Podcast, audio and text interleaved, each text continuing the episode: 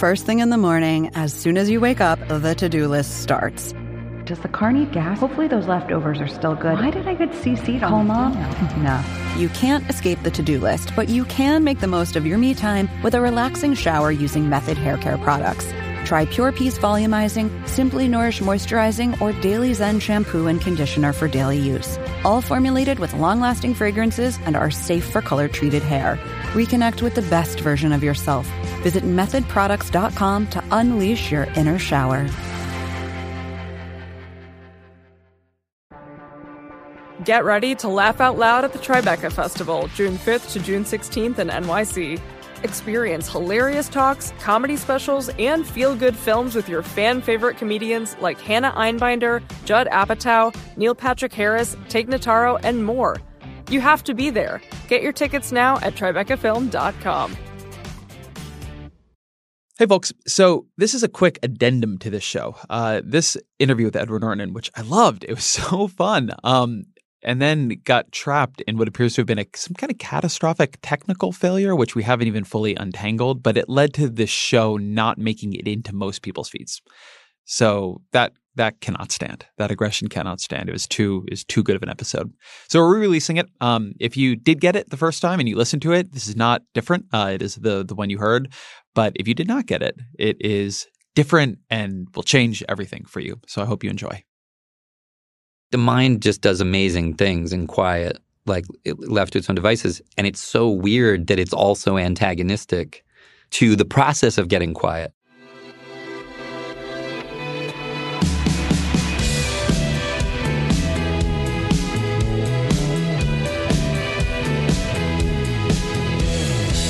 Hello, welcome to the Klein Show on the Vox Media Podcast Network. Uh, let me get the announcements out of the way first. If you're not checking out Impeachment Explained, my every Saturday podcast about impeachment, I think you should. Uh, you can subscribe to it wherever you subscribe to your podcast. But I'm really happy with how it's going. Actually, I think we're being able to dig into some parts of that story that need to be dug into. So I hope you come join us over there. Um, but with that said, today's episode of the Klein Show very much not about impeachment. Is a bit different. We've got Edward Norton on the show. Uh, you may know Edward Norton from such films as Fight Club and American History X. Uh, but right now, he's got a new one coming out called Motherless Brooklyn. And you guys know I don't do uh, actors all the time or even all that often on this show. But here's the thing Motherless Brooklyn is one of my favorite books of all time. It is a book by Jonathan Lethem. Uh, it is amazing. It's, it's, I say this in the interview, but it is a book I read, I don't know, a decade ago now, more, I guess more. And I think about a couple lines from it every month, maybe every two months. I can't say that for for that many books. And in adapting it, Norton has changed it dramatically. He wrote the adaptation, he directs it, and he stars in it. So his fingerprints are really all over this one. And he's playing with ideas that are the very reason I loved the initial book so much and that I think made this really an amazing conversation for the show. Ideas about the mind, about Buddhism, about what happens when we can't control ourselves, about power, about race, about urban planning. Uh, there's a ton in here. And Norton himself is just like a fascinating polymathic guy. He's a startup investor in all kinds of things, ranging from like the big, like Uber, to he's the founder of a media analytics company, which is not something I would have expected from him. We have a great conversation about it. But so I wanted to do this one in particular, and it turned out just great. It was a total blast to talk to him, and I think you all are going to really enjoy it. As always, my email, Ezra Klein Show at Vox.com. Again, Ezra Klein Show at Vox.com. But here is Edward Norton. Edward Norton, welcome to the show. Thanks. So, when did you first read Motherless Brooklyn? I read it in galleys before it came out. Um, I'm gonna date myself and it by noting that it was a Xerox. it was a Xerox copy. There had never been a PDF at that point, and so I had a um, a clip bound Xerox of the galleys of it. That's when I read it. So it had to have been late '98 or early '99, I would guess. How did you get a Xeroxed copy of it? Jonathan and I have mutual friends, and um, I was at a party in the village in New York, and someone was like, "Oh yeah, we were talking about writers," and they said, "Oh, you know Jonathan, you know Jonathan Lethem? He's friends with." I said, "Yeah, yeah, yeah." He, they said um, he has this new book coming out about a Tourettic detective who has to like use his crazy brain to solve the murder of his mentor and only friend. And I was like, "You had me at Tourettic," um, but I chased it down. I chased it down, and I got I got a hold of it and read it. What did you see in it when you read it? What was it about to you? And I should say, like, I love this book. Yeah. It's one of the rare books Um, like I think about every well, month. let tell me if you relate to this analogy because um, when I think about like the catcher in the a catcher in the rye and Holden Caulfield, it's like why does that land in people so hard, right? It, it's because Holden is telling you his own story, and because Holden's telling you his story, you identify and empathize immediately. And then as you begin to catch on to the fact that he says a lot of stuff and then it's not exactly the way he describes it, the whole experience of the book is this one of like you you're laughing, you're wincing, you're you're inside Holden Caulfield's emotional life, right? And there just hadn't been that much that was like that. But that's how Motherless Brooklyn works as a novel. Like it opens with I'm messed up. Wind me up and you're going to see what happens. And here's the sad state of me. Here's what's crazy about it. Here's what's rough about it. Here's what's kind of beautiful about it. And on the end of page one and a half, you're like, I'm totally bought in. He does that thing that you're trying to do in movies and films and song and in songs and books. It's the what you know the hook. It's like what's the hook? The hook is like you've not heard this before. You haven't heard this voice before. You haven't heard this kind of churning description of a fevered mind in this way. And then it and then it all boils up in the first the first line is like "Eat me, Bailey." You know what I mean? And you just like start to laugh, and it's like um, he just gets you. He gets you inside into this intimacy, and then you think about how you think about the plot of the book, you can't really remember it. You just remember riding with Lionel, and that's that's that's what got me. Every month or couple of months since I read the book in the, you know, whenever it came out, I've thought about one of the scenes at the Zendo where, um, and I'm blanking on the character's name now because it's been a minute, um, even though I reread it partially for, for this interview. But where she says uh, she's cleaning, and uh, Lionel's like, "Oh, that sucks." She's like, "No, no, no. In my sect, cleaning is a great honor." And for some reason, that lodged in my head as just like such a of all the mind fucky ideas in the book, that was the one that held for me. And Catcher in the Rye never meant anything to me at all. Like I can never see anything of myself or really anyone else in that book. Like somehow the guy just seemed to me like a jerk, Holden. but in this one, like as an exploration of what people's minds are like, it's like, oh yeah, no, Yeah. I, I, I, I see that.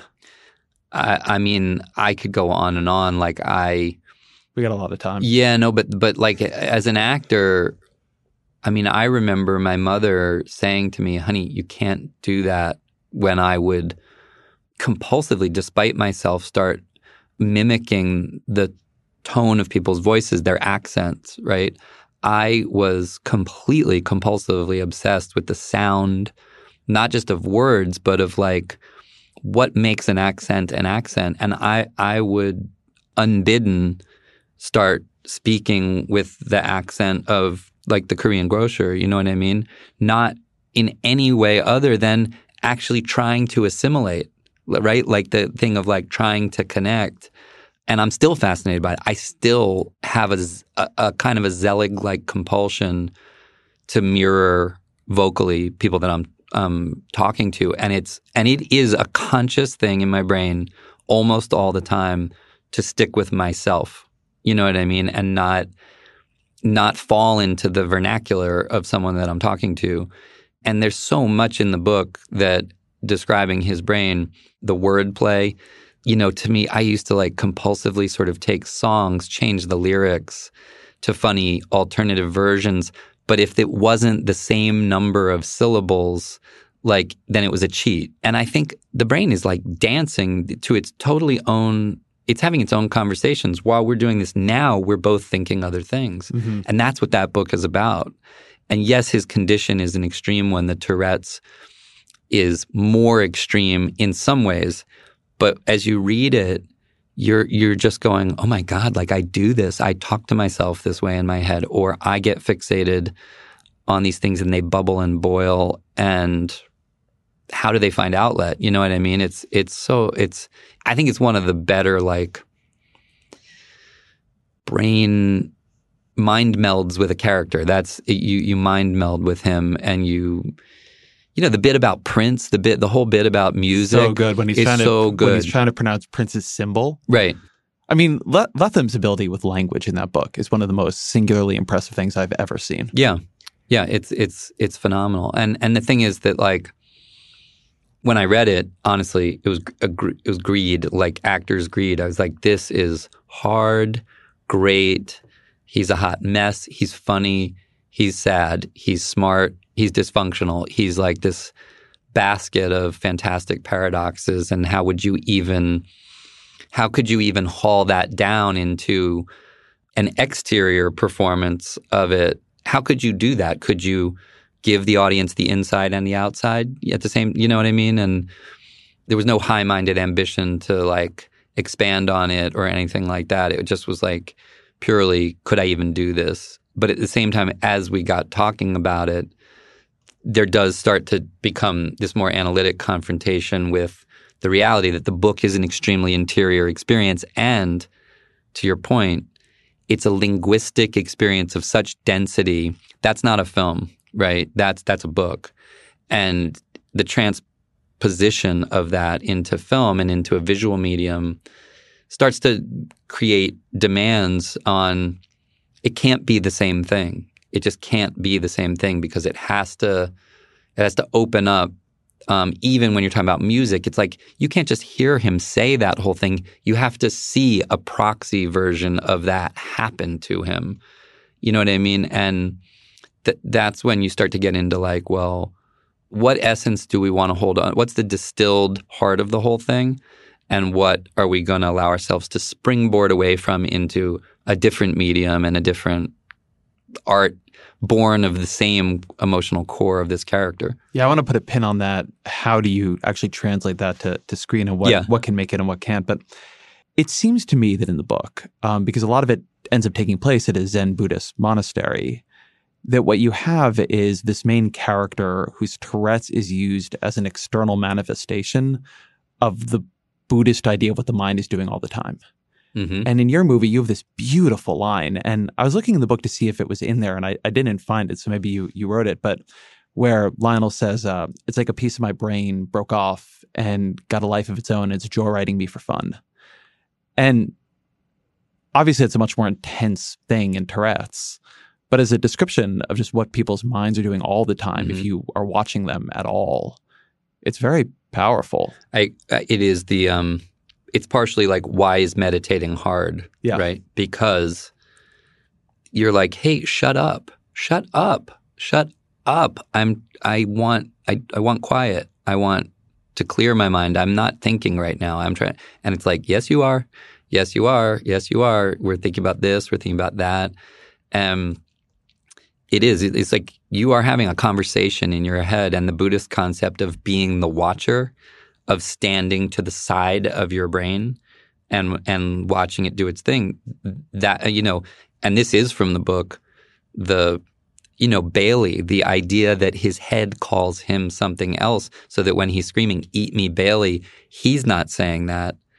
The anarchist in his brain is saying it to him and has named him Bailey i mean it's so it's so great and bizarre and and it's like it's the literalizing of a thing that's going on for people all the time. And and to your point, I don't have pages and pages and pages of interior meditation to articulate these things. And so in the film, I have to find a scene in which it's organic for someone to be asking him what it's all about and I have to put it across I have to put it across in a way that's more distilled, right?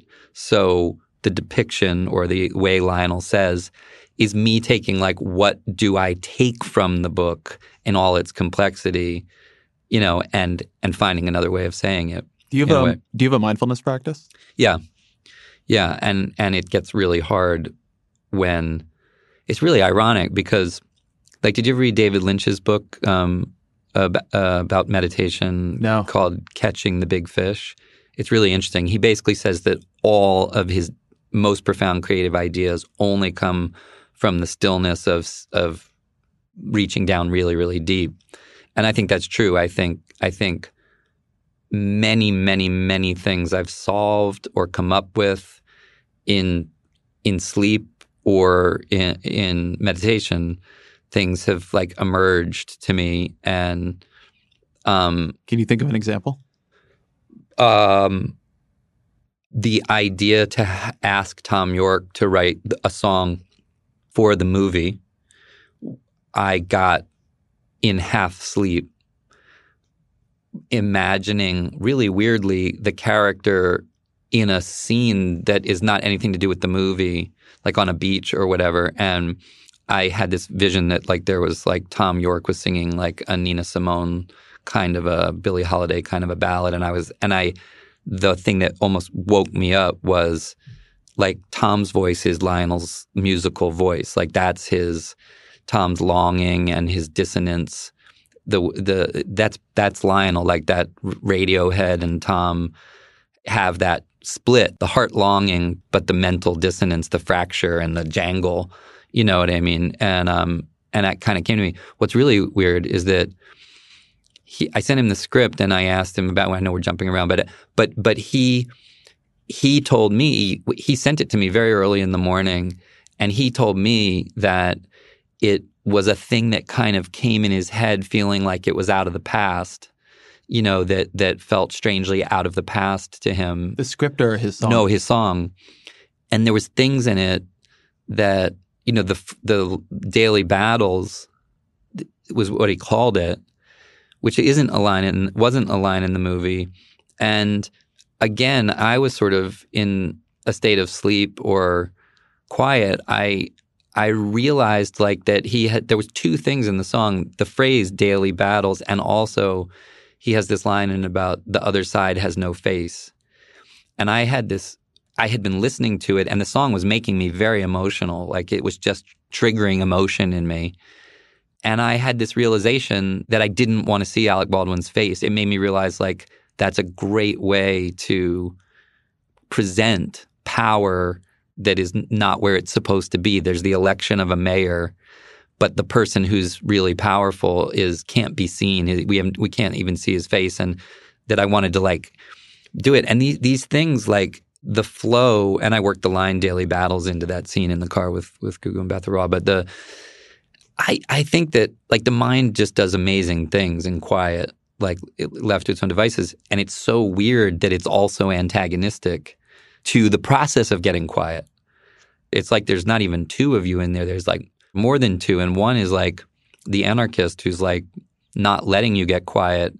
But if you can get quiet, these other parts of the head start to like calmly sort things out and come up with ideas that aren't noisy. They're really like deep, you know? It's so weird. Like, I was once on a retreat and, um, you know, you get like 10 minutes to talk to the teachers a day. And I was complaining about this that there was this part of my head that kept going on the same loop, like was yelling at me about the same thing. And I had this whole fun riff on it, like it's like a subroutine and a bureaucracy when the whole company has decided to go in a different direction. And it was like a great line. And everybody laughed, and you know, because it was in this little group of people and then the teacher um, and, and I, I, had this whole thing about how well it really shows like the concept of you know thoughts are thinking themselves and she's like well you know what if instead of being so antagonistic towards this part of your head and thinking about it as something that is out of your control or there to annoy you you integrated it and thought of it as actually part of the company and it was actually this incredibly profound moment that really helped me listen to that part too which is only to say it was making me think when you were talking about this that there's a way of calling that part of the head antagonistic. But like, mm-hmm. is that part of the head antagonistic or are we antagonistic to it? Yeah. Yeah. What's its function? I mean, my brother and I talk about this a lot because he's super into biology and the biological basis of behavior. And um, I think that somewhere there was evolutionary advantage in uh, having a noisy mind. Like th- there is, we don't we don't have it by accident, you know. And I think um, our ability to quiet it on some measure is also something we evolved. Have you read um, Taleb's book, The Black Swan. Did you read that one? Mm-hmm. Yeah. The- he has this riff in that that's real. I've I've always thought about ever since. We basically is like, if we didn't have the ability to filter everything down into the uh, uh, the narrative fallacy, he calls it, into a false construct of narrative, we'd be paralyzed, right? We'd be sitting on the savannah. That hominid creature would sit in paralysis, unable to act because it can't distill anything, right? And so we have the ability, in some sense, we couldn't function if we couldn't quiet it all down in a way that's manageable, right? So we have like we have the like filter capability, but then at the same time, he talks about how like you know if, if the animal that's looking around and sees the grass is waving and doesn't just go the grass is waving but goes it could be the wind or it could be a predator. And so my adrenals fire and i sharpen up and i look more closely. That's the what i call the noisy that's the i mean that's the imaginative capability of the brain purposefully imagining problems to fire adrenals and keep us like very sharp right? And that's like that's like the part of us where that won't shut up is like well i'm supposed i'm i have a function here i have a function i'm supposed to keep you on your toes i'm supposed to keep you a little bit ed- on edge a little bit stressed because in a world that's threatening that's good for you we don't have so much of that around us anymore so maybe it's that we're we're more antagonistic to it because we don't we're not as closely connected to the like existential threat scenario that it was born out of. Does it, you know what I mean? Yeah. I haven't thought about it this way, and I'm not at all sure that what I'm about to say is correct. But it's funny, the w- way you put that. So when I came back from that retreat, it took me about two days till I could drive safely. To drive safely. Drive safely because just the visual input was too intense. Um, like everything was a lot brighter. Um, and I would get much more distracted. There's a particular street in Oakland that has these uh, trees that basically interlock over the street, and it's just it's beautiful. I've always thought it's beautiful, but it was so beautiful that I, I realized like I like I had to like put this down. And we talk about it as quieting, right? Why can't you make the mind be quiet? But what you're actually doing is quieting part of the mind so you can make a lot of other senses a lot louder, right? I mean, if you think about what Mhm. a lot of Buddhist practice is, it is focusing on sensation. Mhm. It is, if you're doing open eyed work, being actually able to look at what you're looking at, hear what Mhm. you're hearing, feel the way your body is Hear sitting. what you're hearing has always worked the best for me. By the way, just I, I totally agree, and I find the eyes closed but open ears as a way of quieting the mind by just going. It's it's. I don't know why that always works the best for me. It's so funny. I, I find the open awareness stuff very difficult, actually. But but it's all to say that we think about it about it as quieting, but it might be that what that part of the mind is doing is crowding out. That you can't take in that much information all the time, right? It- I mean, I was thinking about your um, blowing grass on the savannah uh, uh, example, and it's like if you're just sitting there being like, "That is amazing," hmm every blade of grass is like you can't get anything done. Like put aside whether the, It's like the being on Panthers mushrooms. Can, yeah, exactly. um, and so that there's a, a real way in which stories are a way of just filtering information, and we're not quieting things down. We're making them much louder when you uh, do that. In the same way that psychedelics makes things much louder, Mhm. makes sensation much louder. Uh, it's a it's a weird reframe of that. Yes. Uh, and I think like the reason Motherless Brooklyn's so pleasurable and the reason I think it connects it over into films and stuff like like Stanley Kowalski in A Streetcar Named Desire is like a distillation of hyper masculinity, right? He's Tennessee Williams who cared a lot about sensitivity versus brutality, personifying what he viewed as like, you know, sort of primitive male brutality, right? And Blanche Dubois is the sensitivity of the feminine that he related to and that in his world he saw broken a lot. Travis Bickle is like a pretty out there, or at least at the time seemed pretty out there as a character. But he was like this distillation of post Vietnam kind of, you know, PTSD, malaise or whatever, right? But a lot of times, like, the force of a great performance can take something archetypal and pull it down into being really shockingly real, right? And what I think is everything we're ta- Lionel. I think the reason Lionel grabs in the book and was compelling to me to say like, you know, can you make this character work as a as an externally realized thing, not just a voice in the head, is that he's heightened. His prob his problems are everything we're saying is that within him is a, something that happens to everybody. It's the voices in the head.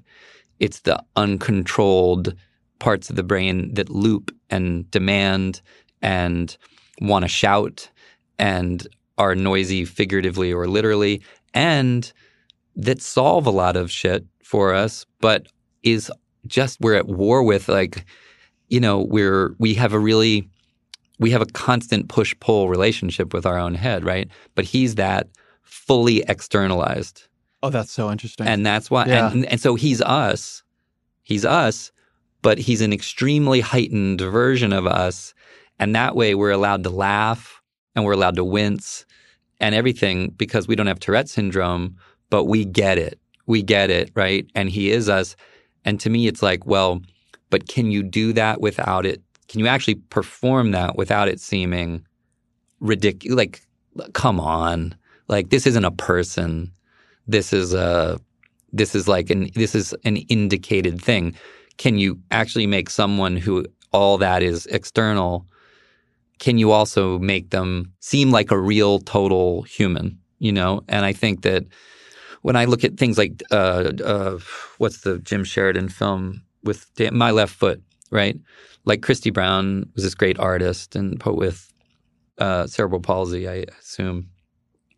And it's a great, it's like a great performance, right?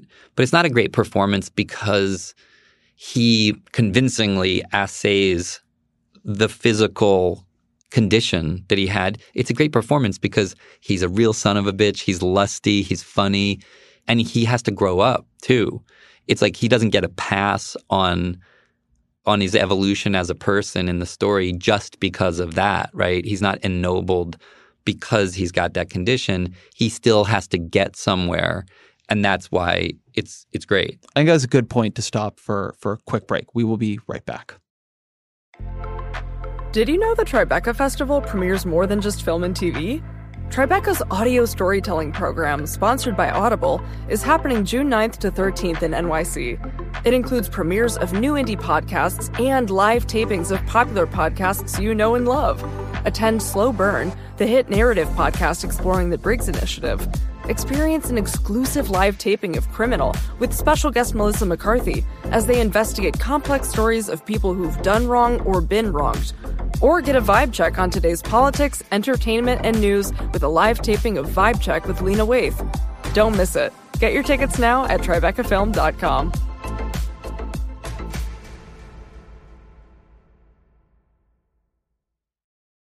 So talk to me about the process of actually adapting this because you didn't just adapt the book.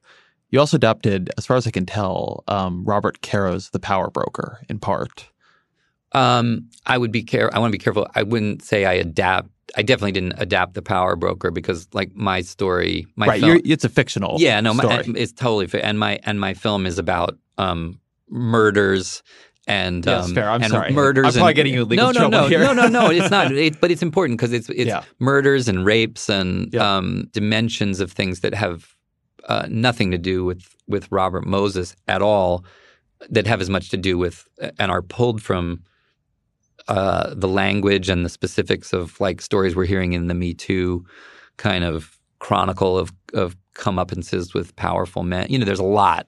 There's a mashup of a lot going Although on. you wrote this in, you said the script was finished in 2012, I think. yeah, the, my yes, I, I I definitely went in and rewrote and underlined and and pulled from certain things that really struck me about things um, in in recent years. But the but but it's definitely what we did, and you know, fortunately, I couldn't I can't go and do this stuff without talking. I, I told Jonathan like Jonathan and I had our thoughts about why it would be better to set the book in the 50s and not the 90s because my what I argued to him was that film is a, is much more literal. We're not our brain. Our brain can read the book and handle that these guys feel like they're in a pocket of Brooklyn that has not changed from the '50s, even though the modern world and Zendos and stuff is flowing around it. But on film, it's one or the other. They're either wearing fedoras and they're acting like '50s gumshoes, or they're not. And if they are and they're in the modern world, that can look like irony. You know, like um, You ever see the movie Brick? Brick. Yeah, sure. Yeah. It's a, it's a funny like counterpoint on that. Yes. Um, not not as a contradiction, but I never really thought about this. But No, it's a noir. It's a, it's a, It's a it's a, noir well, it's a not a noir. school- It's a gumshoe. It's a it's a high school detective movie. but it really forces you in a way I never thought about till you said that. There's a constant dissonance, which is enjoyable. The movie leads right. into it, but you didn't want that constant dissonance. No, because dis, dissonance or irony, and there's a, I have one. You know, irony can be super fun. Pulp Fiction is super fun. The Blues Brothers is super fun. You know, like retro cool, like self conscious, you know, hip stuff. But it's distancing. It's a slice of armor against actual vulnerability. Eh, eh, because if you're ironic, then you can't be hurt, right? If you're ironic, like it, it's not. And and I think that the the thing I essentially said to Jonathan was, if this thing is ironic, then it's got a lot of wink, wink, and I don't think Lionel's pain is as real. He's I think he's more of a figure of ironic amusement. But I didn't like that idea. I liked the idea of Lionel played straight, and the empathy for Lionel's real empathy that has dimensions that acknowledges that that it's funny sometimes. He thinks it's funny sometimes. That that it's funny to us in a rueful way sometimes, but sometimes it ain't funny at all. It's real. It's actual suffering, like real suffering that he's like can't get out of. He has that he and he, and and it's lonely because he has no one looking out for him, and he's alone and he's suffering. You know what I mean? And that that was to me a value more than the value of of comedic irony. You know? You're here with a copy of a book that comes out and, and hits the literary world like a bomb. It's a beautiful book. It's National Book Critics Award, the whole thing. And as you adapt it, you build a very different world around it. I mean, you bring in Robert Moses functionally. He's Yeah, not called yeah, that the in 50s. but you, you like how did Moses come in for you? Well, let me put it this way. It's it's sort of a flow of things because I actually felt that going I wanted to stick tonally to what felt like the the parts of the book that I liked.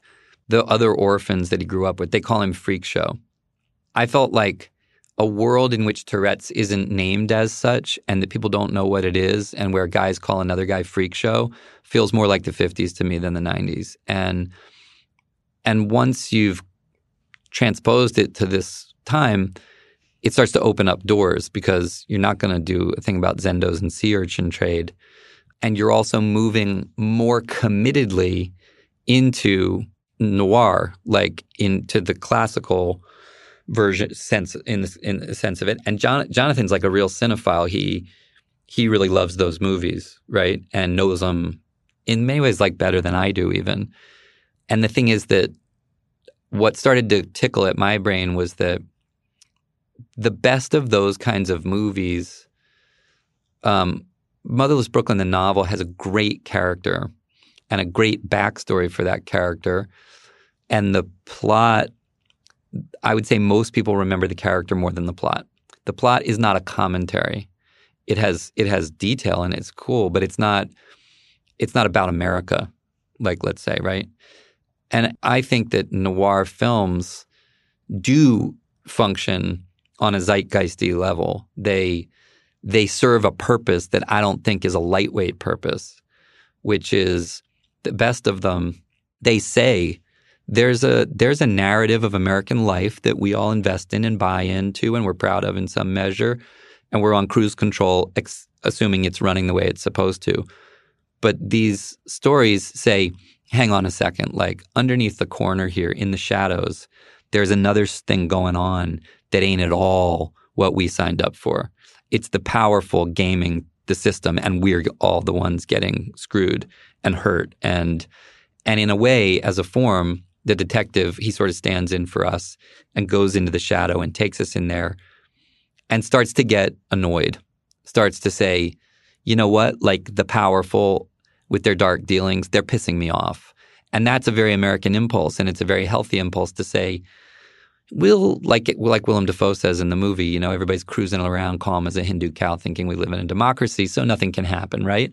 And it's like that is in fact our cruise control modality, but it's like if we're not paying attention to what's going on, bad, really bad things can happen.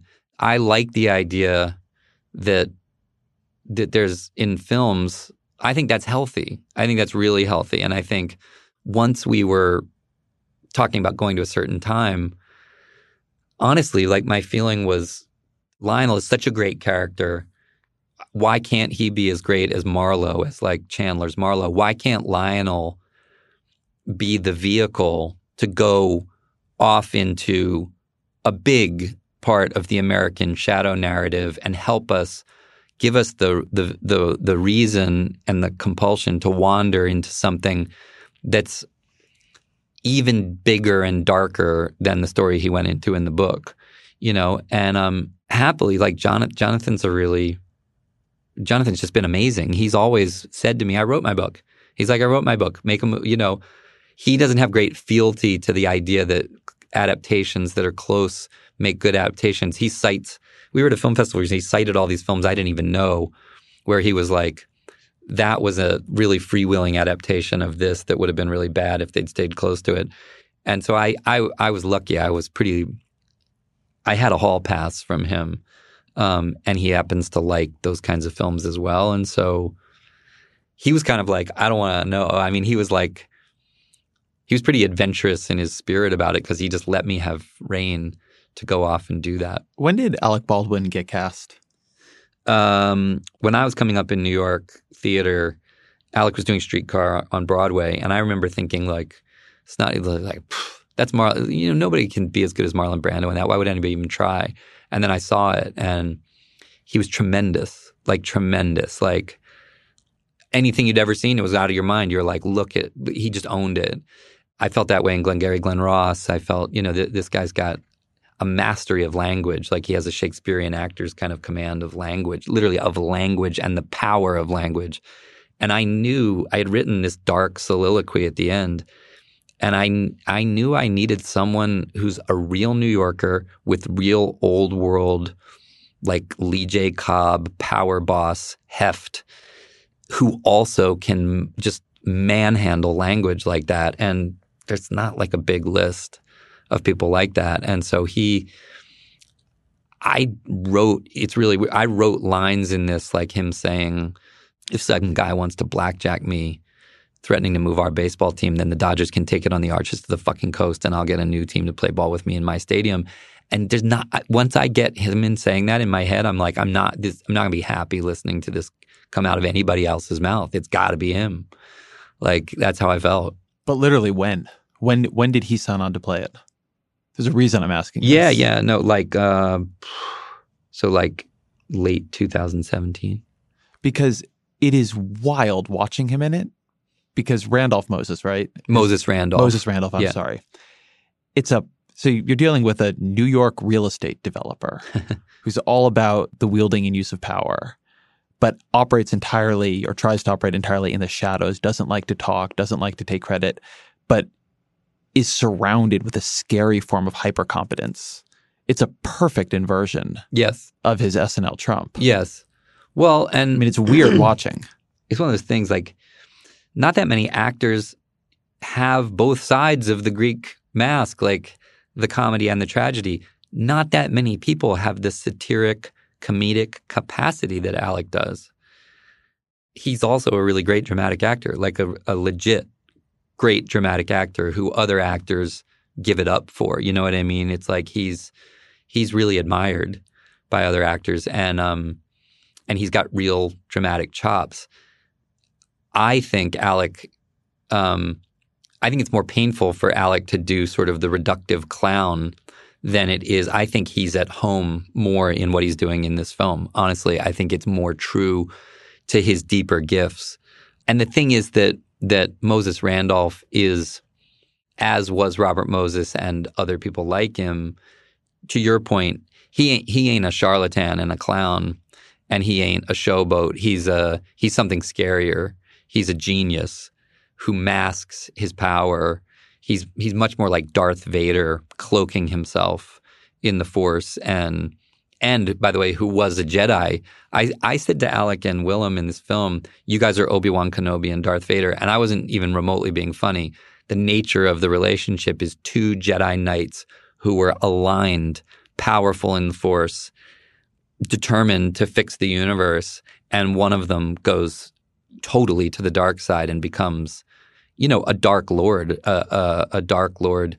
And Obi-Wan Kenobi ends up in rags you know, in the desert looking for a, a squire to adopt in a way. You know what I mean? And that's, I, I think Alec is like, you know, lethally seductive and he's lethally intimidating too. And I think um, that that's not, you know, our insane clown president. It's not. And it kind of is. I mean, this was the the part of it that was striking watching that there's a way in which this role is more true to at least a part of Trump than the other Alec Baldwin Trump is. Um, I mean, at the end, you've got the soliloquy where he talks about power is knowing you can do what you want and no yeah. one can stop you. And to the extent that um, Moses hid a brilliance and a power behind a kind of invisibility, mm-hmm. and Trump hides a certain kind of genius behind a clownishness.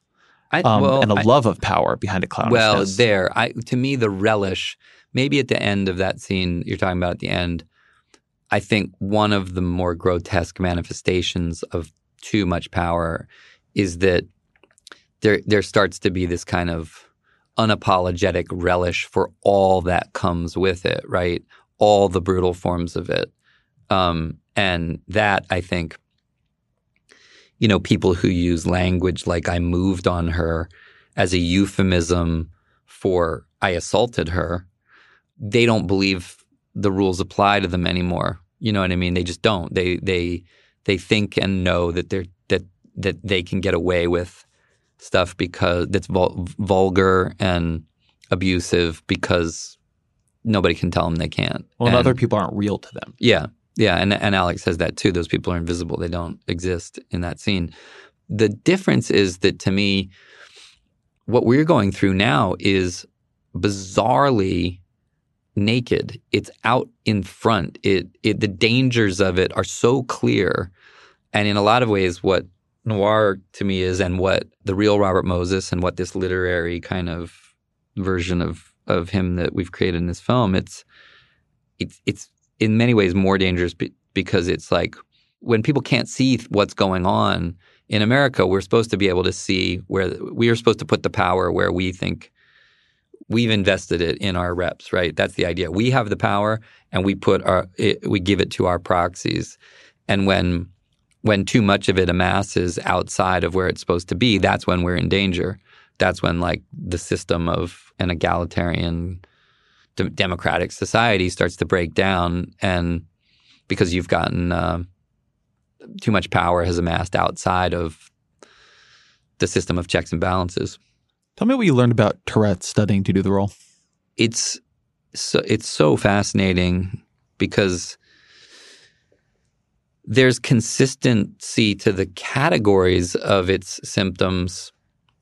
Physical, you could say physical twitches are a component of it vocal tics, the inability to put the lid on the impulse to shout inappropriate things, obsessive compulsive behavior overlaid over that.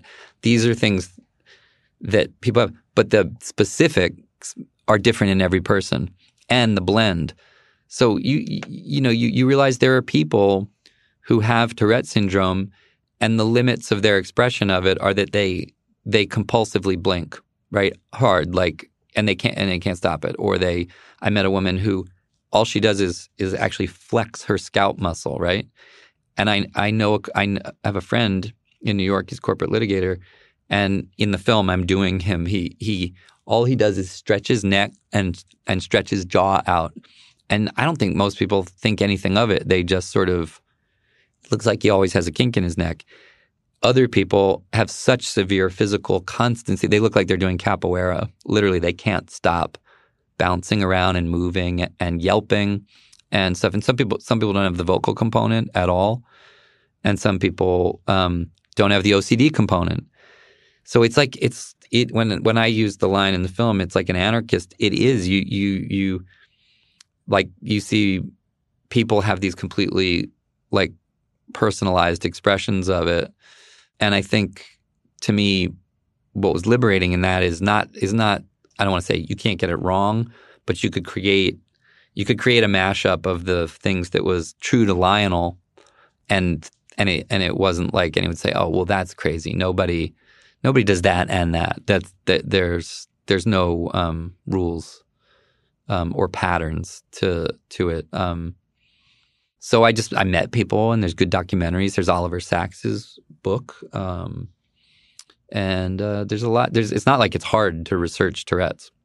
It was a it was strange for me to watch it. I actually hadn't known until um, looking at it and then thinking about it for and doing a little bit of research for this show that it has such an OCD component. Um, and it struck me watching the film because I had a lot of OCD when I was a kid. And I would tap things in groups of fours and I would do mental repetition in groups of fours. And if I saw something that had six, I'd have to do things in fours. And like watching that on screen was actually a pretty intense experience and I it had not occurred to me until then that these things had familial relationships between them. They all strike, you know, you think about these things as all different, but you know, as I've done more looking into, I mean, there's a lot of connections between depression and anxiety. Just the idea that you have these categories of mental illness that, um, or mental um, function that we think of as different, but a lot of the boundaries are things that we're drawing on them. Mm-hmm. Um, is an interestingly different way to think about the way the brain works. Yeah. I think too, isn't it funny the way that certain things in our society, like we became aware, we became more aware of autism and it starts to become classified as its own thing, right? Then people create subtle differentiations. They say Asperger's is different from autism, and then and then people start using the phrase on the spectrum, right? And then, especially out in here in Silicon Valley and stuff, there starts to be this, I think, kind of wincy tendency, like heroin chic, to sort of say, "Oh, he's I'm totally on the spectrum," or "He's on the spectrum," but it's kind of got a a conferred, yeah, like positive, yep. chic value to it, right? And I found myself at times going, "You you want?" I bite my tongue sometimes, like going like, I you know, there are people who who do have autism or have children who are on the spectrum and like kind of like bragging about your personality traits by saying, you know, like you're slightly on the spectrum. It's like, mm, you know what? Like, like find another way to describe it because that that's diminishing. To it, it's um grabby. it's like, no, you know, and also it's like neuroses isn't that's not the same, right? And I think there's a little bit of that that goes on when you describe those things. Like people who are hyper neat don't have OCD. Like, you know what I mean? But they'll, but there's a thing going on where a lot of people say, yeah. oh, I'm totally OCD. Yeah. Right. And it's almost become this like catch all for like being neurotic, being neat, being all these things. And it's like, no, like when people really have it, it's, it's crippling to a lot of people. It's paralyzing to a lot of people, and they're not amused by it, and they don't like sort of talk about it with as if it's got like sort of a fond with a fond kind of quasi backdoor compliment to themselves. It's really it's really weird to me those those weird kind of cultural tendencies to seize on a thing and then sort of adopt it. You know what I mean? Yeah, I mean the more things become recognized, the more they become an available metaphor for the way we're feeling. I mean, all these things, I guess, to some degree, exist on a spectrum.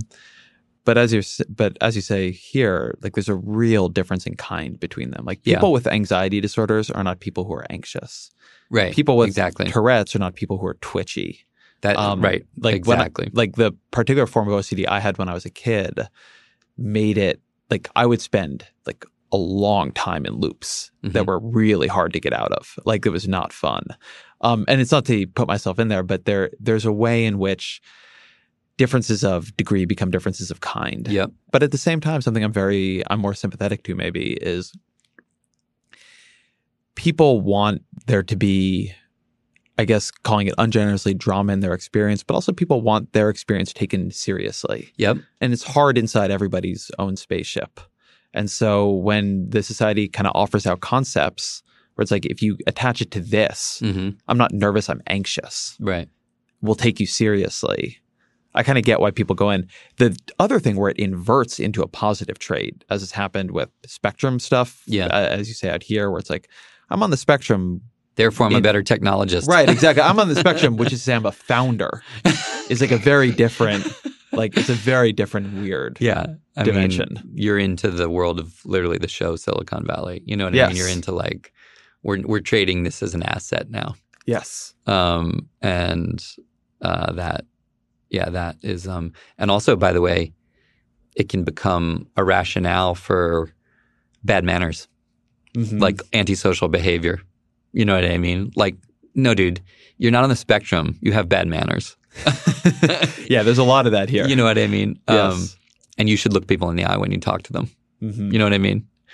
And uh, I think those are not the same thing. You know what I mean? Uh, it's it's these things are culturally funny, uh, but I think that exactly what we're talking about is why I did not want the jokey version of Lionel. Like I did want you to have moments where you've been allowed to laugh and see that there can be a kind of a, a warmth between people who really know him and him and that he can laugh at it with Bruce Willis purposefully winding him up by saying words that will trigger him and he's laughing too and saying come on boss don't don't don't wind me up. And you're like okay there, he has a safe space for this. But when things are going bad it's like you're in tears for him like you're this is not a happy existence. And and I didn't want it protected by irony. And I think um that was harder in the modern world. I, I just think it it was harder to play that straight in in the world. And and um, someone I really respect one time said to me that part of the problem with noir films and the idea of going into the shadow and all these things is that they usually end up cynical. You know, they usually come to a cynical conclusion, which is, yep, there is power that has no face. And when you contend with it, Faye Dunaway will get a bullet in the eye and will be dead on the steering wheel, and you will be going, do as little as possible. I should have done as, you know, like that is a dark, dark, dark view. It's like, yup, California is actually owned by people who ripped off everybody else by faking droughts and stealing water and building fortunes, and they raped their daughters, and you better not mess with them. You know what I mean? Because the way of the world is that these people win. And I sort of felt that if you can see that a person who's afflicted and lonely and has a pretty legitimate reason to say, "Hey, my my problems are such you can't ask me to be a hero too." You know what I mean? If that person can kind of grasp what's going on and realize like I don't I don't want to be one of the people who looks the other way. And the heroic people around me are not my boss. They're not my friends. They're this, you know, woman fighting for social justice despite the fact that she encounters racism on a daily basis. They're this guy who's given up his whole fucking life to protect people. That's who I want to be like. And I'm going to take responsibility for getting off the fence and getting into it. Then you then you can sort of like take like noir and and kind of like convert its potence, convert what it concludes. You know what I mean? You can kind of like say, well, who are we going to call heroic? Are we going to call like powerful bullies, you know, heroic? And like right now, we've got this perverse romance with that idea again. I think it's kind of shocking to me to see how many people are willing to essentially like stomp their feet and go crazy for unapologetic bullying assertions. You know what I mean? It's like, um, and it's like if you're in a cultural argument again about like, do we like get a hard on for like loudmouths and bullies and we want to be like them, or do we care? Do we do we admire people who find the bandwidth to care about other people? That that's that's like we're we're in a pretty big character moment. You know what I mean? It's but like, we're in a big anti-hero age in that way. I mean, something I was thinking about while you were saying that is that past couple of years, to relate this a little bit to the Silicon Valley conversation, you had this biography of Steve Jobs come out mm-hmm. that makes him look interpersonally like an unbelievable asshole. But it also makes him this hero, right? Like, yeah, I mean, he might have left a trail of wreckage in the lives of the people closest to him, but he he made the iPhone.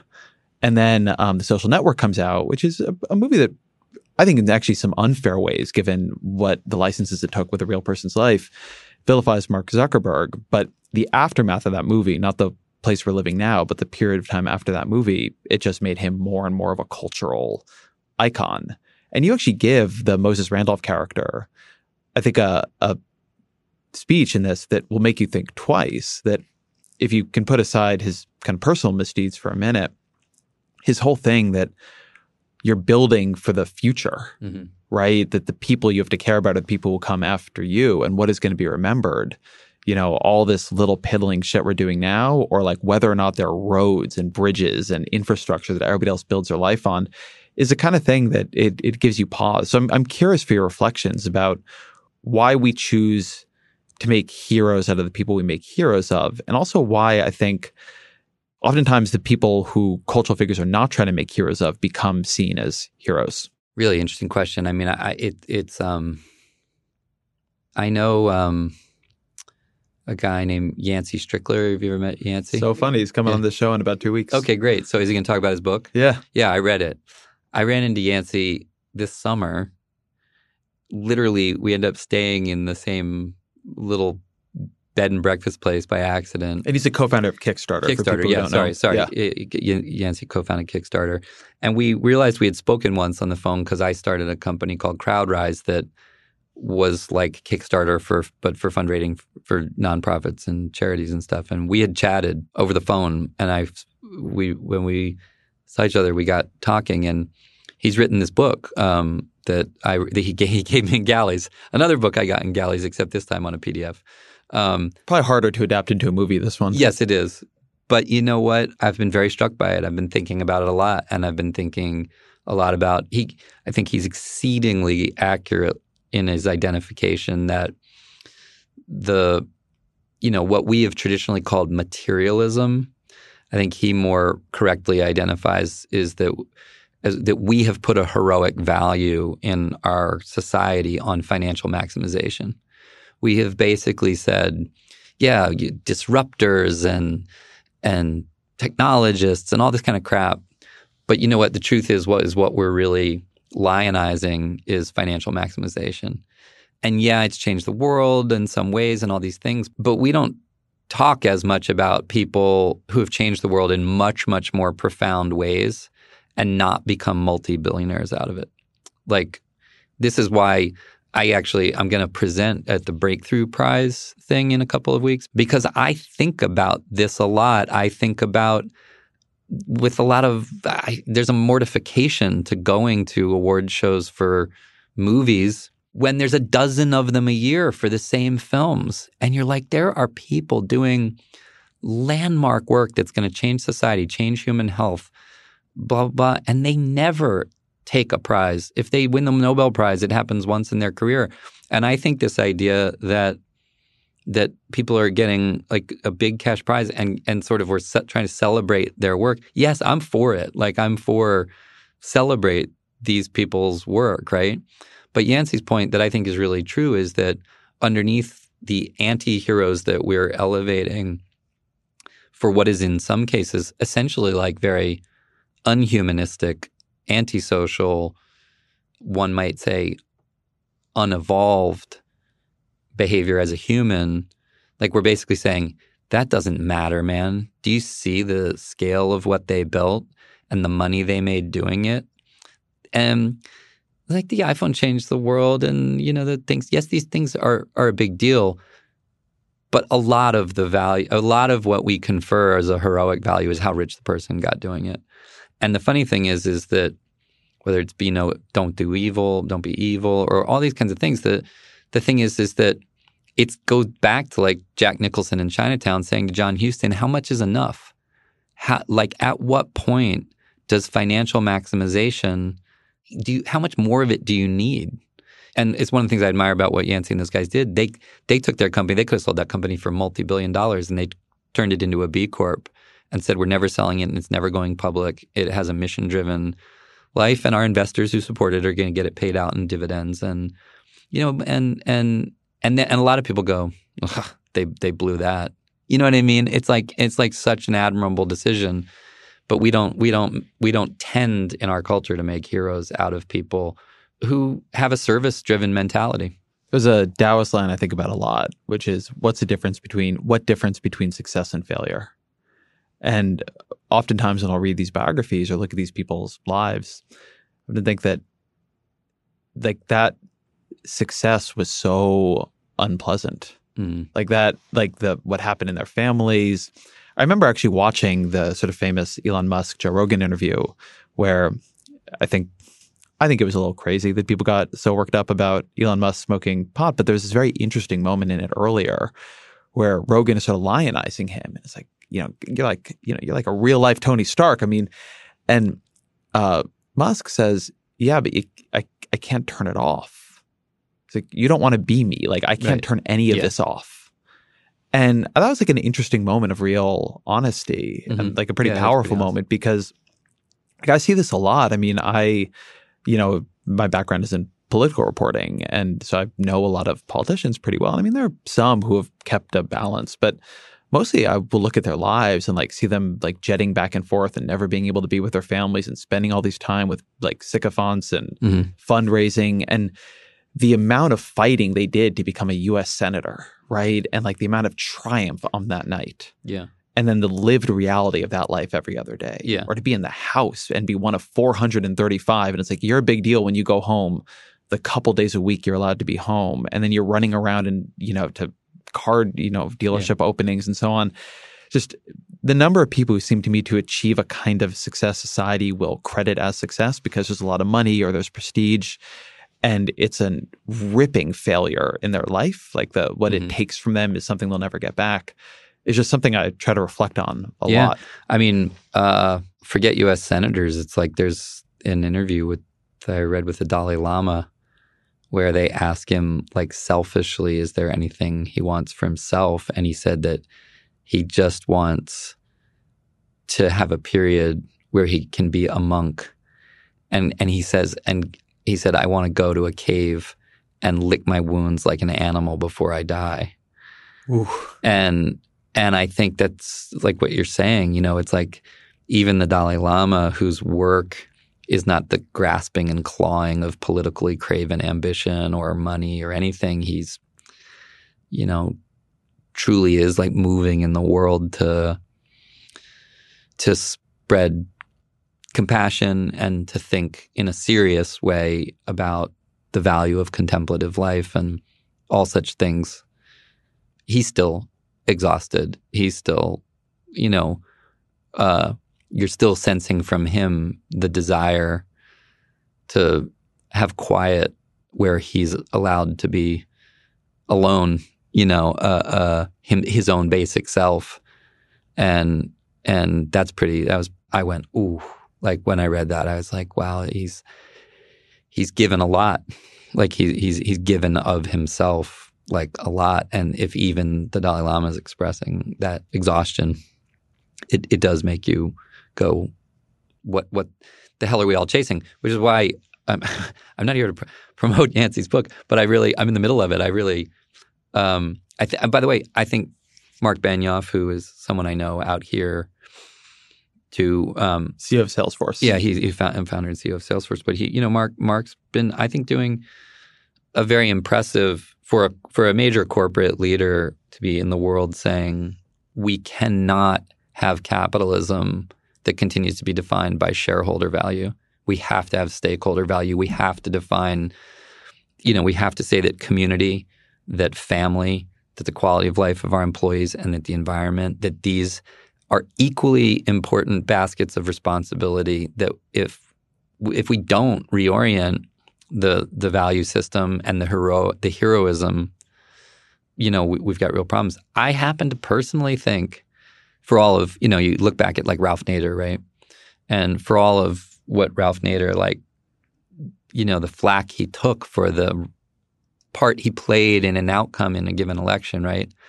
The idea that he's been as marginalized as he had by that against a career of decades and decades of representing consumer interest, meaning human interest against corporate interest, is is a shame. Like his his contribution was tremendous and I believe he articulated something that's at the root of a lot of what we're saying, which is that we're living in an era where arguably the basile problem under everything is the argument between corporate interest and human interest because that's the root of our environmental problem. It's the root of our healthcare problems.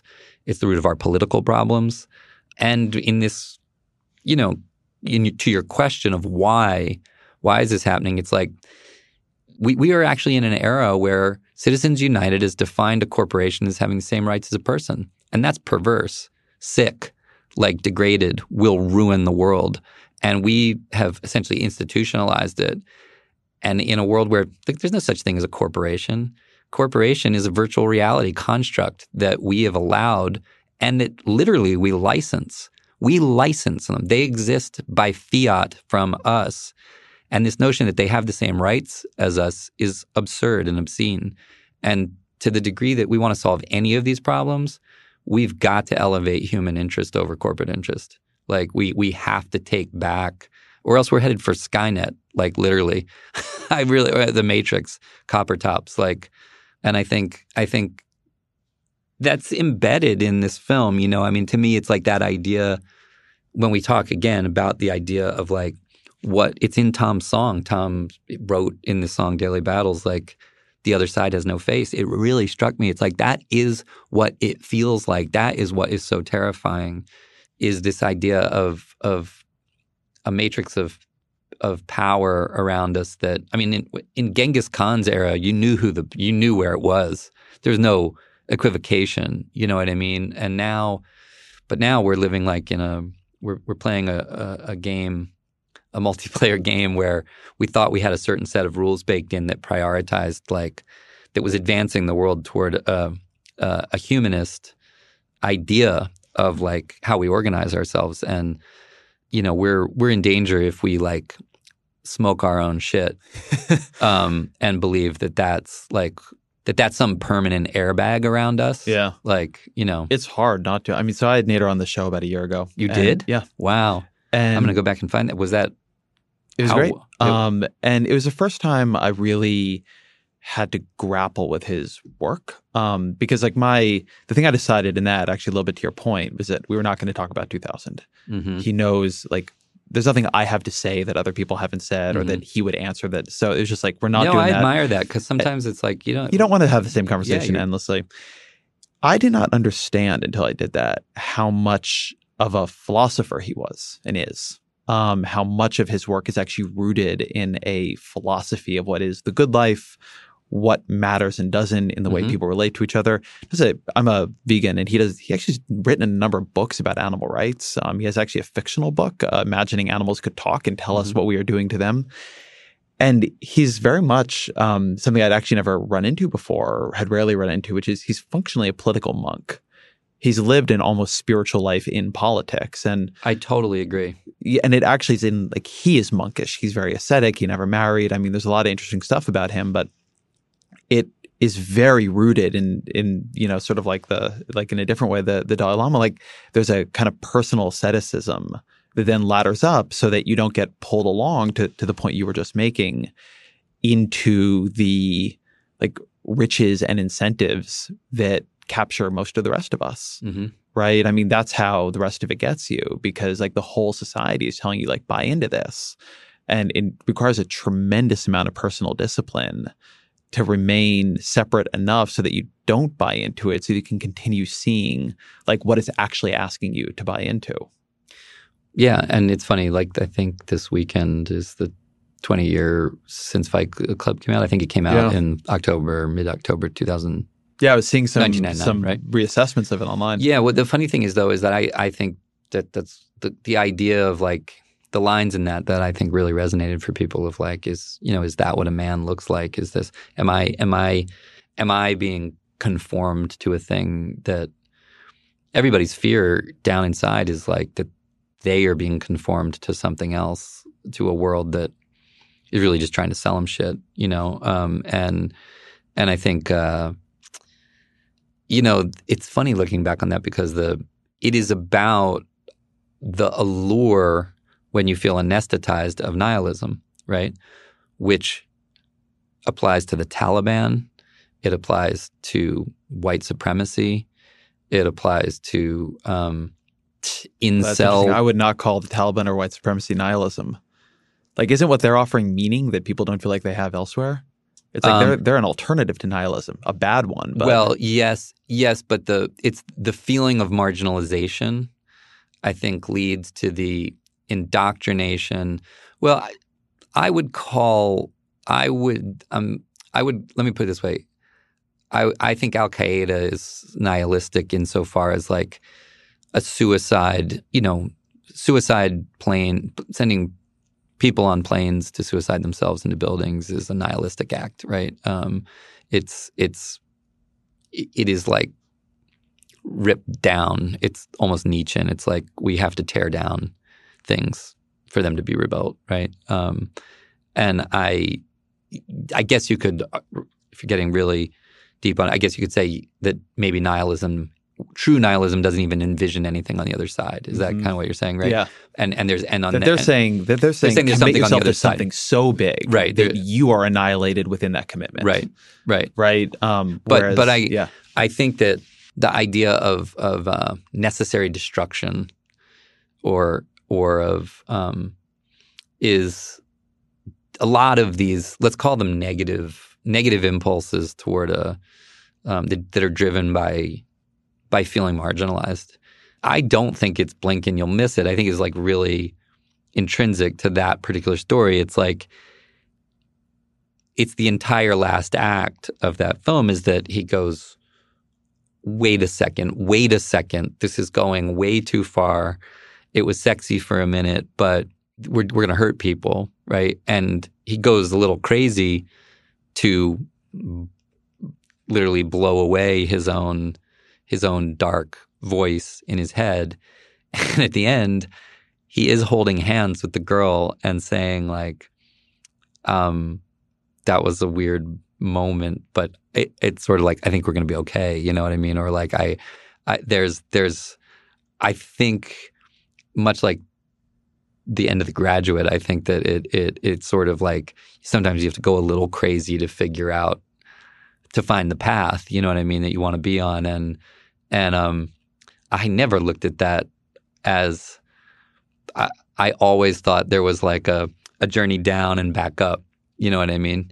And um, there's some stuff that just is what we were talking about. It just goes, um, you know, blow away your oppressors, and we'll leave it there. yeah, right. right. Although now I'm I'm so embarrassed. I didn't think of Fight Club as the example when I was talking about um, works of art where the public decides to lionize and make a hero out of someone who's not the hero, right? Or like the wrong part of the hero. Right. I mean, Fight Right. Club has become, and Brad Pitt's character in that has become Right. this icon. Right. Um, that last act, right, gets a little bit forgotten. Yeah. No. I mean, it's it's um, nuance is a is a dare, right? I mean, the fact that there are white supremacists who think that American History X affirms them does not mean that it does. That's the laziness and the magical thinking and convenience of a certain viewer that's not paying attention to what's pretty explicit in a thing, right? But you have to deal with the fact that like that it's possible. It's possible for that to be misunderstood or or cherry picked for a certain iconic moment um, out of context, right? But by the way, Bruce Springsteen went through this with uh, "Born in the USA," right? There's no question about whether "Born in the USA" is a patriotic song or a soldier's protest song. It's a soldier's protest song. It's about abandonment of people who have served and and the emptiness of it and all of it. And but because it had a rousing, you know, chorus, fucking Ronald Reagan goes out and tries to claim it. And Bruce was like, I have to stop singing this goddamn song because these guys are are co-opting it and taking it away from me. And now when he plays it, he plays it as a dirge. You know, it, he doesn't. If you see it in like the the the way he did it on Broadway, it's it's dark as hell, and there's no mistaking what it's about. So you run that risk. I mean, you run that risk if you when there's a when there's nuance in a thing. People who are not being nuanced can misuse or misread, but I don't think that's an argument for not for not trying to no, I wouldn't make We're- that. we've I wouldn't nuanced, yeah. take the argument to there. Yeah. Um, one thing though that is interesting about those two movies is that they're uh, American History X and Fight Club. Is those are movies that are real touchstones for people now. Not uh, not just in the sense of lionization, but actually in the sense of trying to understand. Right. White supremacists have had a powerful, at least cultural comeback in a certain way, um, and the you know snowflake masculinity, uh, the feeling of white men being pushed to the margins and sort of having an eruption of aggression and like a re-engagement of a certain kind of I don't want I don't want to call it I call it toxic masculinity um, as a reaction. I think they're both considered almost uh, like canonical explanations. I'm curious, given that you inhabited those mindsets for those roles, like long before that became moved from fringe to mainstream, if it's changed or influenced how you see some of that Donald Trump or Jordan Peterson or some of the movements that we, you know, alt right or any of it that you see coming up. I'm not equating those with each other, but they all have strands of those films in them. hmm Um, yeah, I mean, so does the Joker. So does know? Joker. I saw someone describe that the, the Joker is like um, triumph of the will for the incel community. um, That's amazing. Which uh, is uh, is is provocative. Um, it's it's challenging. I mean, you know, it's like well, if you have a confidence not only in in what the intention was, but in looking at the thing objectively, even from the present, that there's a hard to miss message in a thing. I mean, what you're really what you're saying is in a way, well, what do you do about the peop people who are missing the message? No, I, I'm actually I- asking it differently. Not not in terms of people missing the message of those movies, but more in terms of those. I think the power of those movies, putting aside the people who lionize them, the power of those movies now is that they they seem to be early in reflecting a repressed emotional experience Mm. that has burst forward hmm hmm and that now like if you made one of them now it would seem too on the nose Mm. but having made them then Yes.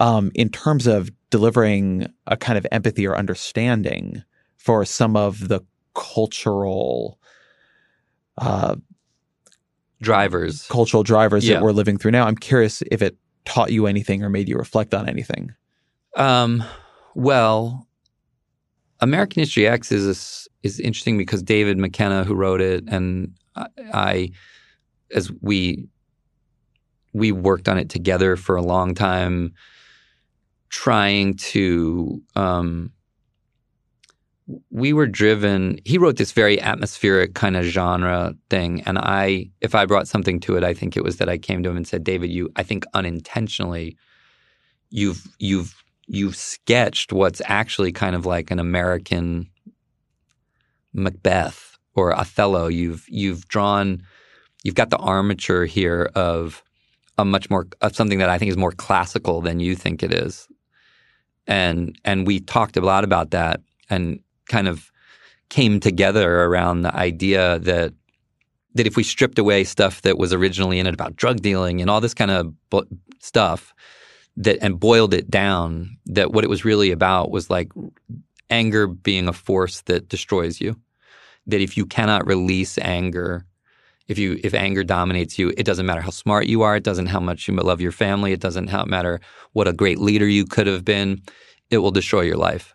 And to approach it like very much i don't want to sound really academic but like the idea the shakespearean the greek idea of the tragic flaw right of like so that you get a prescriptive story where an audience gets it right, gets that he couldn't release his rage. His rage was misdirected, and and it and it destroyed his life, right? Um, and in, and the fact that we so in a way it was like that was the thing, and then the vehicle was well, what kind of rage is around? You know, okay, race hate, you know, xenophobia, these things, which weren't not present in 1998, but they certainly like weren't as naked and open in the mainstream as they are now. And to us, like the skinhead thing, it seemed like, well, this this is wild because it's it's marginal. It feels marginal. It's in the margins. It's got kind of a warrior ethos, a misdirected warrior ethos to it. And we felt like it was the kind of thing also that literally lent itself to transformation. You could see someone going from this back to being more empathetic and more human and, and all these things. But um, I think we just were on that one, we were interested in just the really basic idea of of the corrosive effect of anger, right? Not so much um, toxic masculinity, and not even not even really the feeling of feeling thwarted in the way that a lot of what we're talking about has to do men feeling thwarted, men feeling emasculated, men feeling thing.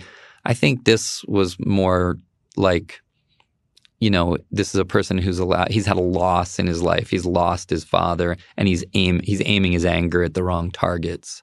And he's let racism and rage become his defining thing. And what's what's kind of what's just so disturbing looking back on that is not is not anything like I think it was on target and I think it was emotionally archetypal in good powerful ways. I think the large majority the film got used in Amnesty International screenings about like, you know, like he, you know, healing and stuff like that.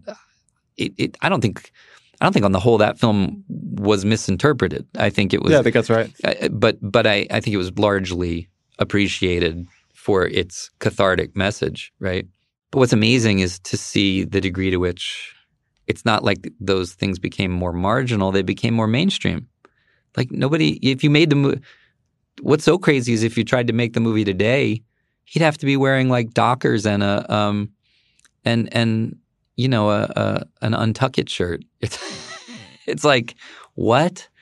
Now it's, it's like, it's so unapologetic. Um, yeah, like a Pepe the Frog yeah. patch on his backpack. Yeah, yeah. It's it's. Um, I mean, if you asked people in 1998 if we'd end up with um, those kinds of ideas being mainstreamed, such that like frat boy culture doesn't think they have to apologize for it, uh, and can cavalierly be making like Sieg Heil salute photos for their stupid frat boy yearbooks, like, you know, I think people would be like, yeah, right. Like that's not where we're headed.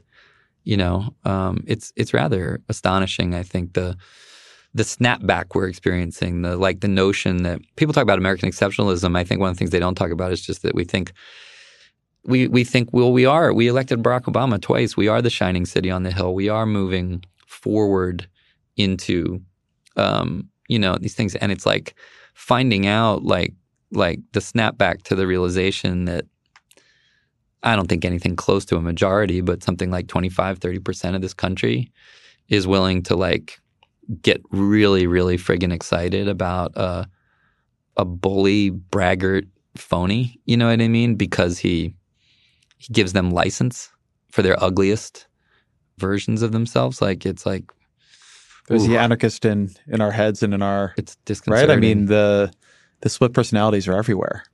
Yeah, I hate when people talk about what kind of country we are. It's like we're we're a lot of things, like all at the same time. I, yeah, exactly. I know, and this is what I'm saying. The idea that we've entertained to ourselves the the distribution of personality types and everything here is is radically more different than anywhere else. is a is a fantasy.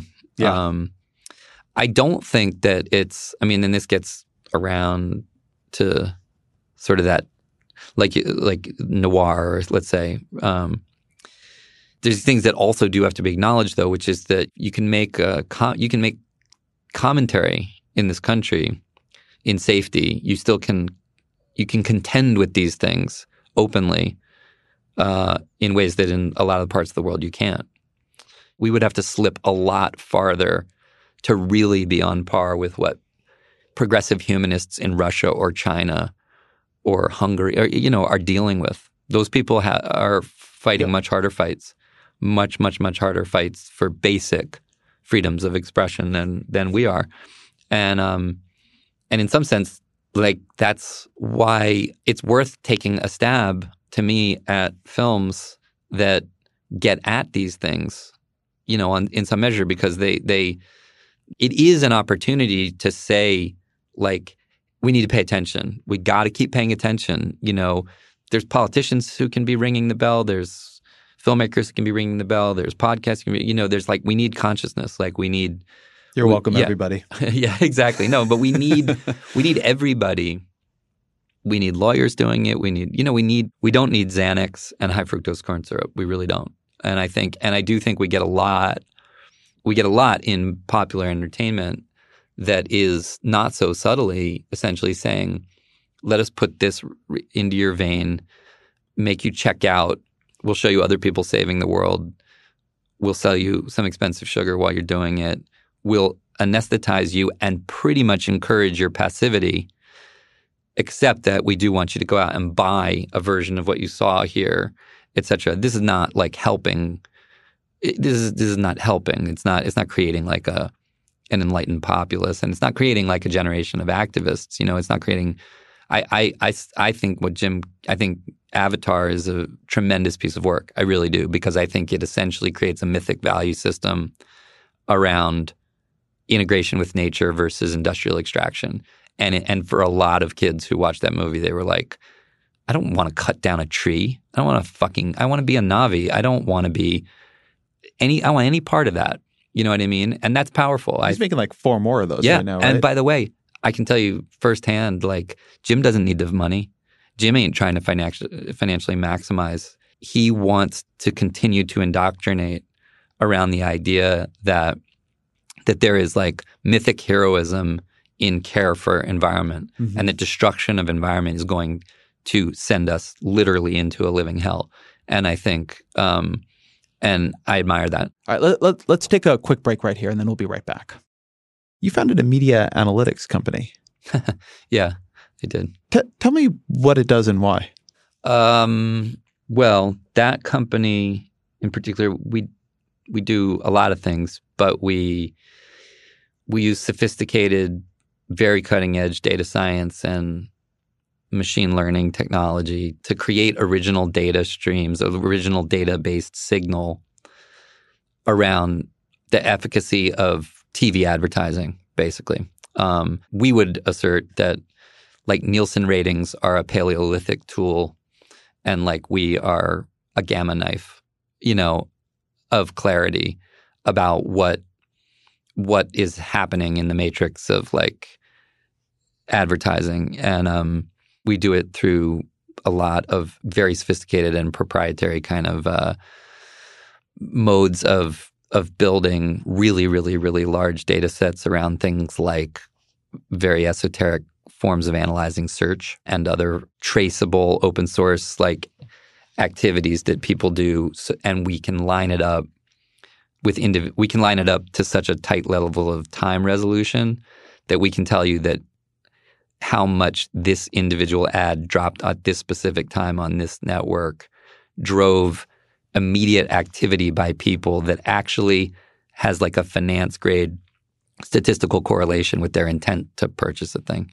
Why did you want to do that? I mean, something that struck me about it, and I come from a world where I was early on a lot of media analytics and have to like put my cards on the table, become more and more worried about what they did to my industry, um, and what they did even in some ways to my own work. And uh, I, I, applaud the total absence of good data about who is doing what in podcast when. Yeah, because it's made a messier, I think, more interesting form. And like I so associate you with work that it feels to me like if you were just like running off of people's analytics, like people would have never greenlit. But I've also heard you talk about how you think this can create space for things that don't currently exist. So I'd be curious to hear how you like how I you think do, about that. Yeah, um, an honest answer would would have a yin and a yang in it. On the one hand, I guess um, through other parts of my life and things, I had an awareness. I've been involved in work in in data and data science stuff that as an investor as thing that I'm I was aware of methodologies and cutting edge technology that are doing rather remarkable things in terms of a capacity to predictively analyze financial markets or other types of things. And um, there's a part of me that just like I'm interested in the world and and sometimes I see certain things and in the same way I'll like think of a story and it'll click together in my head. I couldn't help but notice with a friend and partner of mine in the work he was doing that I'd been a backer of, there was an app that there was like an application of it within within this huge space of media data where you have gigantic companies like like Nielsen that are essentially like floating on cruise control and where nobody on either side of the equation likes the methodology that's being used to price what they buy and sell in terms of advertising. And it's like you sit there and you just go, it's sort of like Uber and the taxi system. I really, really don't like the taxi system. And Uber has lots of things that can be better about it, but I know for sure it's fucking better than the taxi system in all the ways I care about, right? In looking at this, I was like, it's partly just this compulsion in me to go, there's an opportunity. This is wild. Like, no one is doing anything about this. And we could do it. And it, it's kind of just a compulsive, creative impulse. It should It- exist. It should exist. And also, could, and honestly, not like? I, this is, it's, it this is an ego. It's just um, the game of going, like, hey, can this, we could do this. Like, we know the people, we could do this. And wouldn't it be fun? It's fun to start things. It's fun. The, the phase of things where things feel like half baked and and really really like like semi fraudulent is kind of hilarious and fun and um, that's why there's a funny show. So that's why Silicon Valley's Yeah. a funny show, right? It is actually the the friendships and ideas and daring to try is kind of is fun.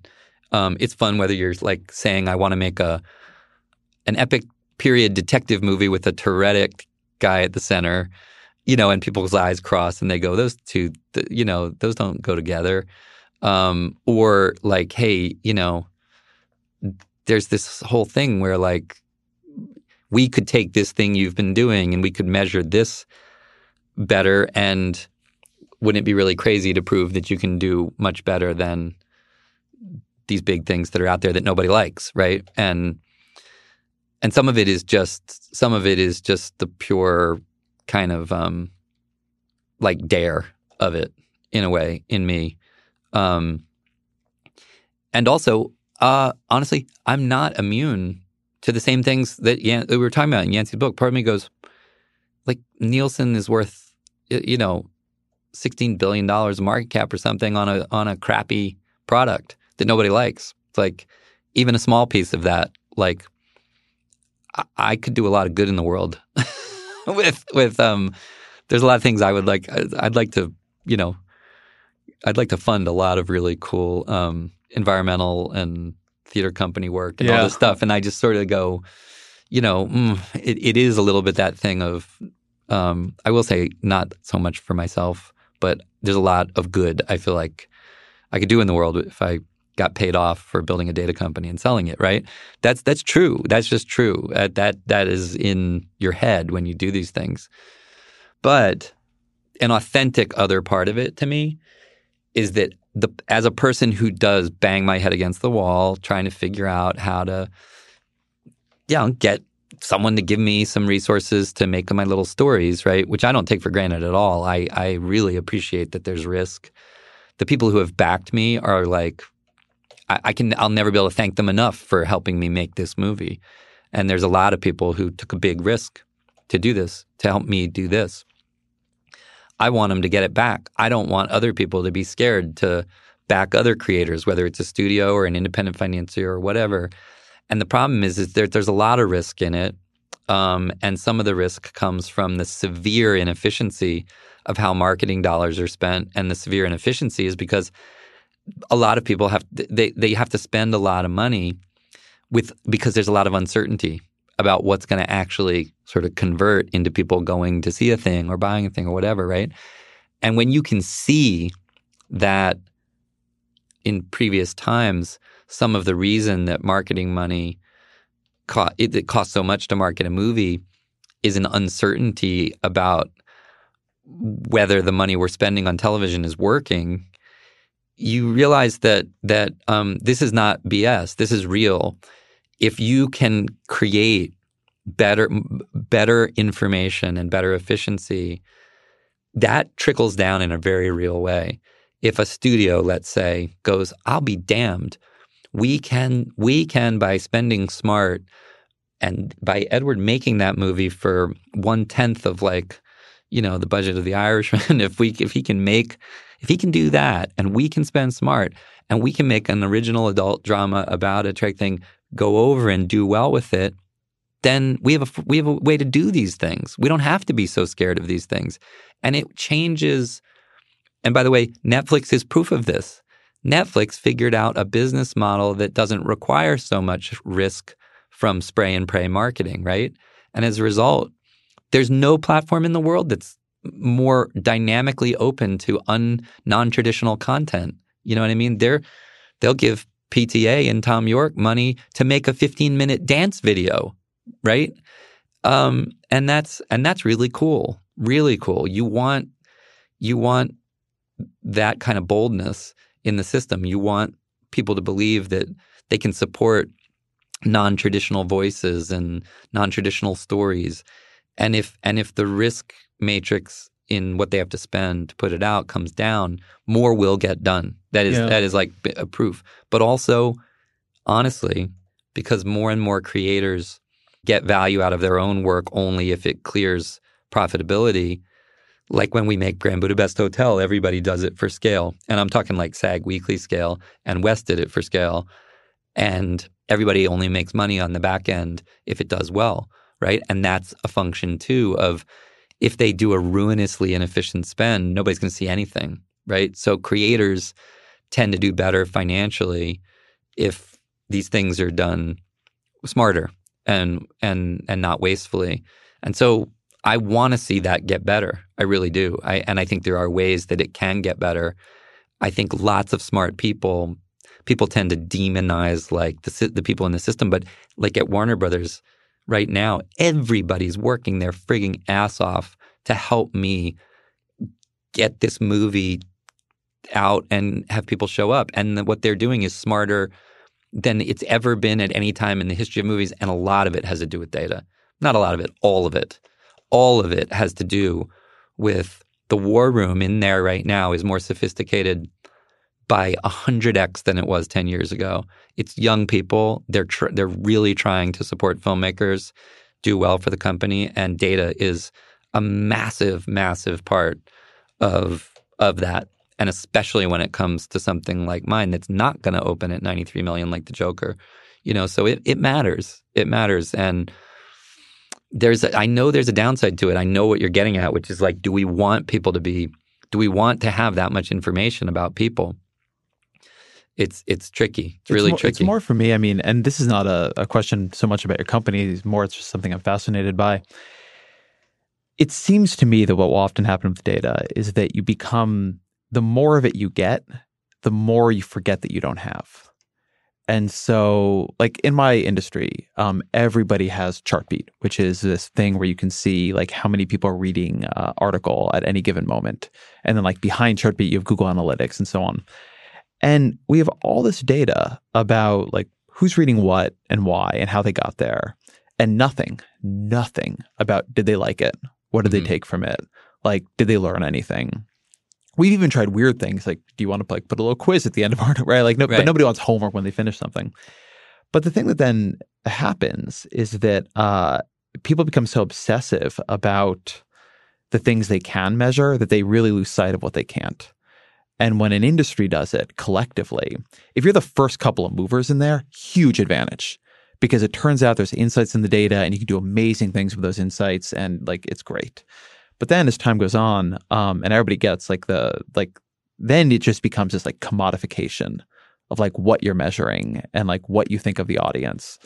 And it creates a sameness that I don't know to, to some of Yancey's work, uh, which I'm, I'm not actually um, finished the book yet, so I don't want to comment on it too much. But there's a way in which I often think one of the problems for capitalism right now, and one of the reasons there's been so much backlash on it, is not that it's failing, but that it's succeeding too much and that it's getting too efficient. That I actually wonder if capitalism can survive this much data and this much efficiency because I've started to like just believe that inefficiency is a place that judgment and sort of more human values can sit. Mm-hmm. And that when things get too efficient, they become um, very inhuman. And it's hard for people to get out of that. Now, it may be that we're just very early in the data revolution and that we're going to get like much richer things. But I don't know. Like, I always think about it like Wall Street is a great example of just high speed trading is this wonderful, like, reductio ad absurdum yeah. of what good data can and can't do you. Because you've just moved to something where they're competing on data. They don't even know why they're competing or what it is telling them or what's going on. But I, I, don't know. I just think a lot of the interesting stuff, and then a lot of the people actually that we end up lionizing now in in in, in a lot of markets are people who, at some crucial moment, are able to, are willing to say, "Yeah, the data doesn't tell me this, but I think." And this is not a push on your company. Um, it's more just something that I've been struggling with myself as somebody who founded an organization that did really well, thinking hard about data and being ahead of a lot of competitors on it. And you know, now when I look at some of our dysfunctions, not just for Vox but for media in general, um, I root them in that that like we overinterpreted things and then or interpreted them correctly, but then like everybody in the industry ran down that path, mm-hmm. and now we kind of all look back and like, well, shit, yeah, like it all got too fast and it got a little too crazy, uh, and you know. Uh, some of I think the political system and situation we see around us as a result. It is not to keep taking back to movies, but I think everything you're saying is is it's like why The Matrix is an authentically great movie in my yes. view. I really mean it. Yeah, I just rewatched it the other night actually. Because the idea of all those green, you know, that moment when he comes and sits by Joey Pantoliano and he sort of startles him and he looks and he goes, "It's beautiful, isn't it?" And he's like, and you realize like it's it's like this great cinematic depiction of the idea that the total complexity of the world is falling past in this waterfall of information, right? And that in fact it's gone so far that it's a synthesis. Like the the information has become like a total reality or that they're able to drop around people, you know, and and I think um, it's going to be. I mean, it's really my friend uh, Bennett Miller. He's a, wonderful filmmaker. He, you know, he directed uh, Capote and Moneyball and Foxcatcher, and probably like my favorite documentary ever made about New York City. It's called The Cruise. I tell everybody like you, you have to see this film. He's making for HBO right now this eight or ten hour documentary series on technology and consciousness and whether everything that we're doing is in any way leading toward like humanity having a deeper experience um, and and whether where is it really taking us you know what i mean it's almost like kevin kelly's really cool books but like writ larger and he's been talking to to people all over the world spiritual people and technology people and everything and i think it's the question i mean apart apart from whether apart from the really macro question of whether we're going to completely destroy the biosphere that we're living in, which is really question number one. Uh, you know, on all the rest of it, I think it is like, is any of this stuff gonna, um, is this stuff gonna enslave us or is it gonna liberate us? It's like, it's really hard to know, and also it's it's just it's so hard to prognosticate because no generation has ever done a particularly good job at imagining the future that's even 25 years around the corner. You know what I mean? They do somewhat, but it, but things change so fast that the truth is we can probably hardly imagine what some of these outcomes are going to be. And it's like I, am terrified of VR. Like I when we I talk, tell everybody I'm more afraid of the VR dystopia than the AI dystopia.